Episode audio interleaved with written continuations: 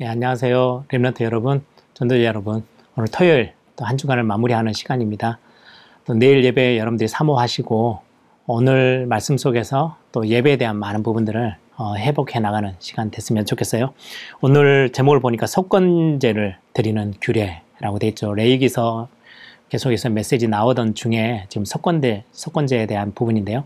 5대 제사가 있죠. 어, 레이기서에서 다루는 권제, 소제, 화목제, 속제제, 속건제 이렇게 다섯 개가 있는데요. 어, 여기에는 예배에 대한 굉장히 많은 것들을 우리가 교훈 삼아서 놓치지 말아야 될 어, 원론적인 부분들이 담겨져 있습니다. 여러분들이 그래서 어, 번제로부터 시작해서 속건제까지의 많은 의미들을 여러분들이 좀 마음에 담으시면 굉장히 예배 생활에 회복을 두고 많은 응답을 누릴 수 있게 될 거예요. 어, 다섯 개 중에 간단하게 이렇게 소개해 드리자면 번제는 예배 전체 통틀어서의 어떤 예배의 원리가 그 안에 들어 있어요. 다 태우는 거예요. 번제는 싹 다 태워서 드리는 게, 어, 그래서 우리 예배는 그냥 내가 조금 있는 거를 남은 거를 하나님 앞에 드리고 이런 게 아니고요. 내 인생 전체를 하나님 앞에 드려지는 그런 어떤 영적인 원리가 들어 있고요. 특히, 어, 나중에 그 짐승을 희생 제물을 드려지는 번제도 희생 제물을 드리죠. 그리고는 어, 석제제, 석건제 다 희생 제물을 드려야 되는 어, 부분이에요.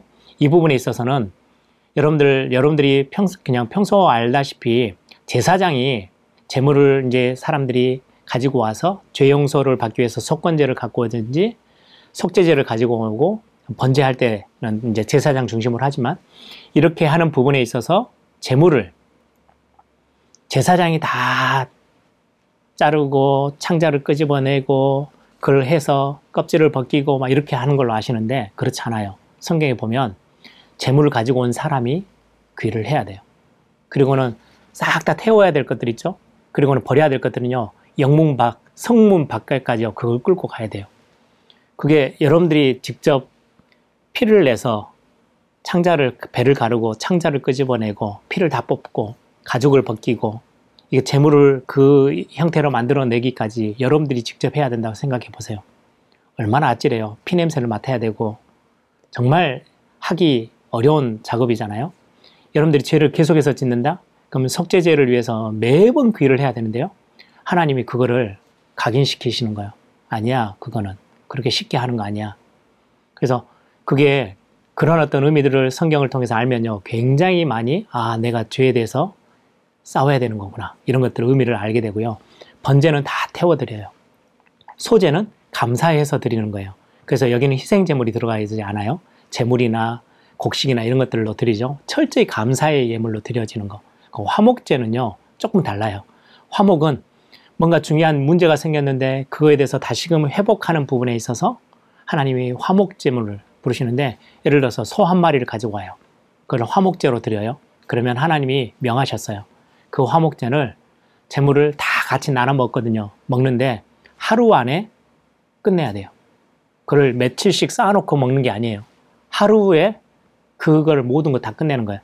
여러분 스테이크 집에 가서 조그만한 거 손바닥만한 거 하나 먹어도 배부르잖아요. 근데 소 한 마리를 다 그, 그날 하루에 다 먹어 치워야 돼요. 뒷다리 하나는 뭐 제사장 그룹에게 준다 치더라도 나머지는 어떻게 해요? 그래서 화목제예요. 모든 동네 사람 다 불러와야 되는 거예요. 그날은. 원수됐던 사람들, 싸웠던 사람들, 갈등이 있었던 사람들 다 불러서 먹지 않으면 하루 만에 소 한 마리를 어떻게 먹어 치워요. 화목제에는 굉장히 많은 교회 안에 포럼, 내가 받은 은혜를 같이 함께 나누는 거, 그 예배 안에 들어있는 뭐 엄청난 것들이 들어있어요. 속죄제는 말 그대로 내가 지은 죄를 해결하기 위해서 양이 소가 대신해서 죽는 거죠. 피 흘려서 죽게 만들어요. 그 재물을 다 각을 뜨는 거 내가 해야 돼요. 지, 죄를 지은 사람이. 속죄죄도 마찬가지고 석권죄도 마찬가지예요. 근데 속죄죄와 석권죄가 하나가 틀린 게 있어요. 다른 게 석권죄 오늘 나오는 석권죄는요. 내가 다 하나님 앞에 회개하고 재물에 대해서 손해 주게 했던 거는요. 갚아야 돼요. 그래서 예전에 무슨 영화 같은 데도 나오죠. 아, 사람을 죽이고 살인죄를 지었어요. 굉장히 큰 사기를 쳤어요. 그래 감옥에 갔다가 거기서 복음을 받아요. 아, 나 거기서 하나님의 은혜로 내가 복음 받고 나는 용서 다 받았어. 석권제는 거기서 끝나지 않아요. 그 사람에게 돌아가서 물건을 해했던 사람에게 손해를 끼쳤던 사람에게 갚아야 돼요. 그게 속건제 굉장히 중요한 의미가 또 하나 들어있어요. 그래서 하나님의 은혜로 나는 용서받았어 라고 끝나지 않고 사회 안에서 세상 안에서 관계 안에서 회복해야 될 것까지도 언급하고 있는 게 속건제에 대한 굉장히 중요한 의미가 있어요. 여러분들 그런 어떤 다섯 개 제사를 두고 조금 묵상을 하다 보면 굉장히 중요한 예배에 대한 축복들을 확인하게 될 것입니다. 오늘 석건제 드리는 규례 어, 레이기서 7장 1절에서 10절입니다. 제가 1절, 2절 오늘 기도첩에 있는 내용만 잠깐 읽어드릴게요. 속건제의 규례는 이러하니라. 이는 지극히 거룩하니 번제물을 잡는 곳에서 속건제의 번제물을 잡을 것이요. 제사장은 그 피를 제단 사방에 뿌릴 것이며. 예, 피를 뿌려주는 것은 제사장이 하는 거지만 재물을 잡는 것은 본인이 잡는 거. 여러분들 꼭 기억하세요. 그래서 이걸 한번 하고 나면요. 아, 나 다시는 죄를 짓지 않아야 되겠구나. 그 끙끙거리면서 그 내장 다 하는 거를 밖에 나 이제 버려야 된다 치면 영문가까지 그걸 끌고 나가야 되는 그런 수고와 많은 것들을 생각하면 아, 더 이상 나는 죄 속에 들어와야지, 들어오지 않아야 되겠다. 이런 결단들을 하게 되겠죠. 그런 부분들을 성경은 굉장히 많이 의미 있게 담아놓고 있어요. 서론입니다. 성경은 말세가 가까울수록 큰 고통의 때가 올 거라고 말씀하십니다. 이미 일어나고 있는 기후 문제뿐만 아니라 정신 문제 심각해지겠죠. 하나님을 만나지 못하면 당연히 올 수밖에 없습니다. 이때 석권제는 여러 문제 중에 잘못으로 인하여 발생한 문제를 어떻게 해결할 것인가에 대한 답을 주고 있습니다. 석권제를 드리는 규례를 통해 우리가 알아야 될 부분들이죠. 첫 번째입니다. 영적인 힘을 얻는 것. 성경은 문제의 근본 이유가 해답을 이야기하고 있습니다. 흑암과 재앙의 역사를 이기는 근본적인 다른 힘을 가질 신분을 얻어야 한다고 말씀합니다. 석권자는 재앙을 받아 마땅히 사람에게 하나님이 주시는 놀라운 영적인 힘을 얻는 길을 알려주십니다. 즉 십자가의 능력은 흑암을 무너뜨리는 힘입니다. 두 번째입니다. 보좌의 능력을 회복하는 것.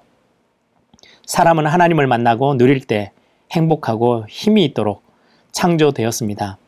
이 힘은 보좌의 능력과 연결됩니다. 하나님은 예배를 통해 이 축복과 연결되게 하셨습니다.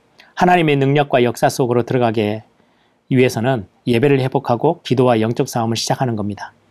오늘 올바른 언약을 붙잡고 기도하는 것, 그리스도 예수님의 모든 인생의 해결자 되심을 고백하고 그 부분을 붙잡는 것, 우리가 희생 제물을 붙잡는 굉장히 중요한 의미죠.